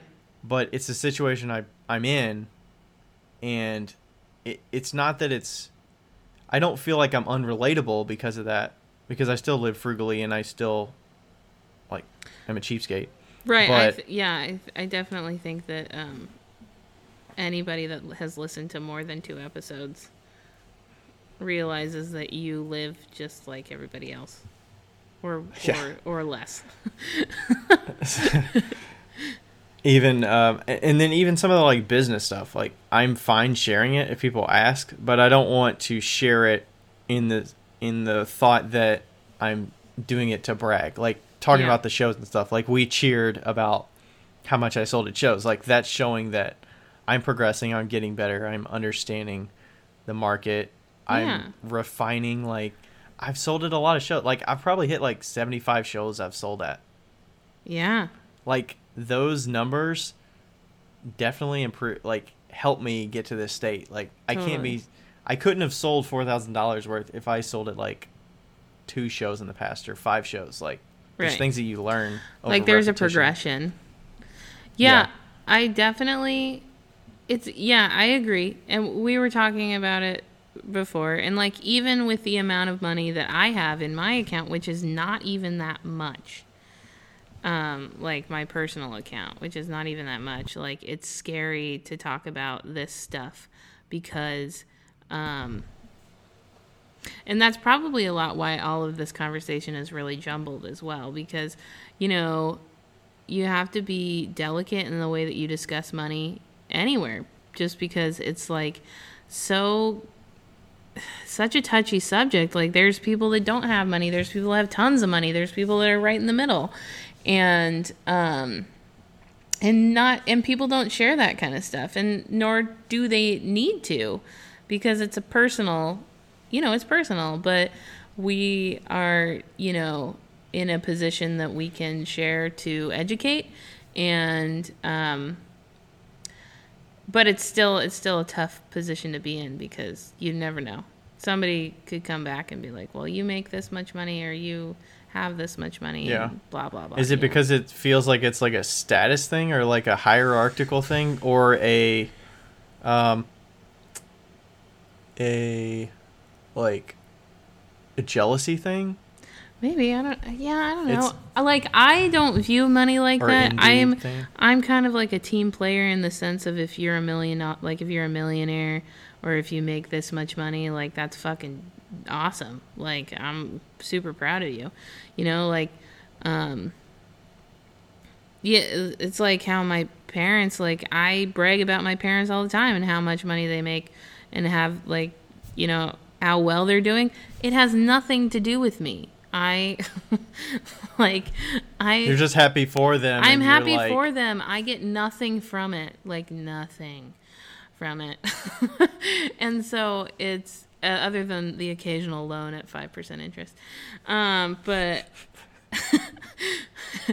but you know, like I think it's so cool to be successful and I think it's also so cool to be vulnerable and say I'm not successful and I'd love to be or I'm you know I'm not where I am financial like I want to be financially and how do I get there? I think that it's great to share all that stuff, but it is still super hard. It's not something to be taken lightly, I feel like.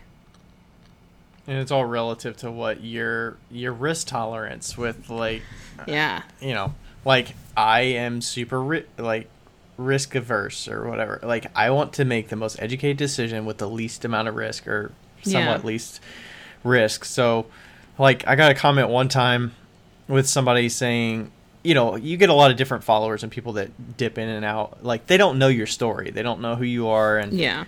you know, I I got a comment once that was talking about, oh, you're at thirty thousand followers, but you don't do this full time. Like, what's going on? Or like, you should be. Or um, if you can't make it with thirty thousand followers, then like, what the hell? Or something like that. That's such bullshit. Like an expectation. and I I kind of responded. I was like, the thirty thousand means nothing. Just because you have a number on your screen doesn't mean that you are killing it and you're making like So bank and like it's it, it's uh it's deceiving it's not there's nothing equated to that number it's just a number yeah. you can't put so much weight on it and assume that somebody that's make that has a thousand followers is struggling compared to somebody that's making 30,000 with 30,000 followers or something like that Right. it's completely different Yeah. Yeah, I mean like there's people that have a thousand followers that I know for a fact that make more money than some of the people that have fifty thousand followers, you know. And just because they've got their community backing them and they don't need social media. Like, you know, they, sometimes you just don't need social media. And that's okay. And that's fine.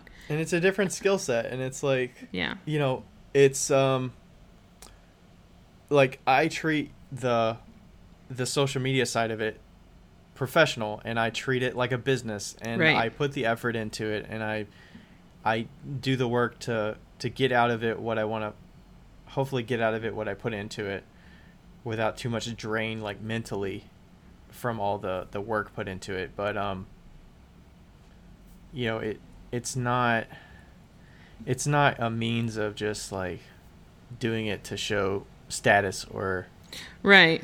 success or Yeah. anything like that. Like I'll tell somebody like, "Hey, I don't do this full time. I do it part time." Just because it looks like on my account that I do this full time and I'm cranking out pots and and they'll be like, "Oh, you don't do this full time? What? I assumed you were." You'd be Like, like, no, no, I have a- I have- I'm a superhero.